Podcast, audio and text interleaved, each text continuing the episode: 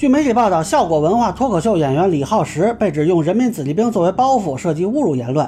对此，其本人发布道歉声明，效果文化也无限期停止其演出并致歉。目前，朝阳区文旅局已经介入。那么，这件事会产生怎样的法律后果？李浩石是否会被追究刑事责任呢？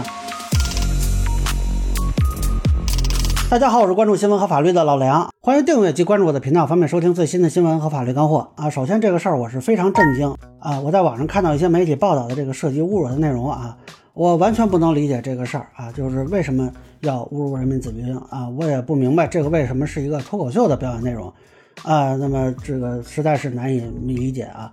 那关于这件事儿呢，李浩石本人他是发了一个微博道歉啊，说是用了非常不恰当的比喻，给观众造成了不好的感受和联想。那他把评论区还给精选了啊，然后很多人呢在转发这边骂他啊，有人说他是不得好死啊。那效果这边呢也发了个声明，那措辞基本一样，也是说不恰当比喻，停止李浩石所有演出工作，也把评论区精选了。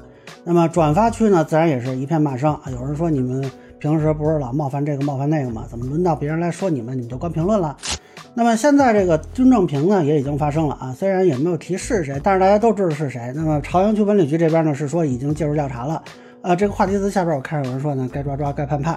那么法律责任这一块呢啊，文旅局其实作为一个行政执法单位，它只能做一些行政处罚，他们是没有权限抓人判刑的。一般就是依照营业性演出管理条例进行处罚，可以实施的处罚有责令停止演出啊，没收违法所得、罚款、吊销营业性演出许可证。那严重的呢，还可以追究治安责任乃至刑事责任。同时，它这个内容呢，还涉嫌违反了军人地位和权益保障法啊，属于通过大众传播媒介侮辱、诽谤军人名誉。那根据这部法律呢，除了行政处罚之外，也是有治安处罚乃至刑事处分的可能。呃，可以参照的是，之前德云社艺人张云雷因为在表演时侮辱地震的遇难者，当时就是以行政处罚收场。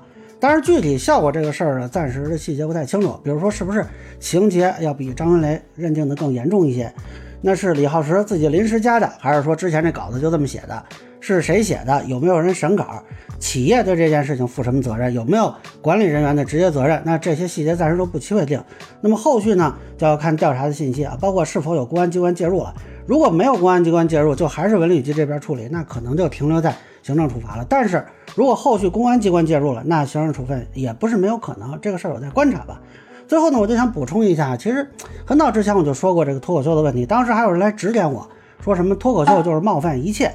当时我觉得非常奇怪，因为我们做社会新闻的都没好意思说冒犯一切，你们一帮演员说冒犯一切，这怎么可能呢？那所有的工作都是要有底线的，没有人能冒犯一切啊！脱口秀从来就没有任何法律上免责的可能。如果你们想吃这碗饭，或许应该从知道自己不能冒犯什么和需要敬畏什么开始。而且这个效果文化也不是第一次因为内容出问题了。按说别人都讲究吃一堑长一智。这效果，我光看见他吃堑，没看他长痣。你们那痣都长哪儿去了？就这还好意思在道歉里提什么担当社会责任？你们该不会是把这个道歉内容也当脱口秀写了吧？怎么感觉有点好笑呢？那以上呢，就是我对脱口秀演员涉嫌侮辱子弟兵事件的一个分享。个人浅见难免说了，欢迎不同意见小伙伴在评论区和弹幕里给我留言。如果你觉得说还有点意义，您可以收藏播客老梁不郁闷，方便收听最新的节目。谢谢大家。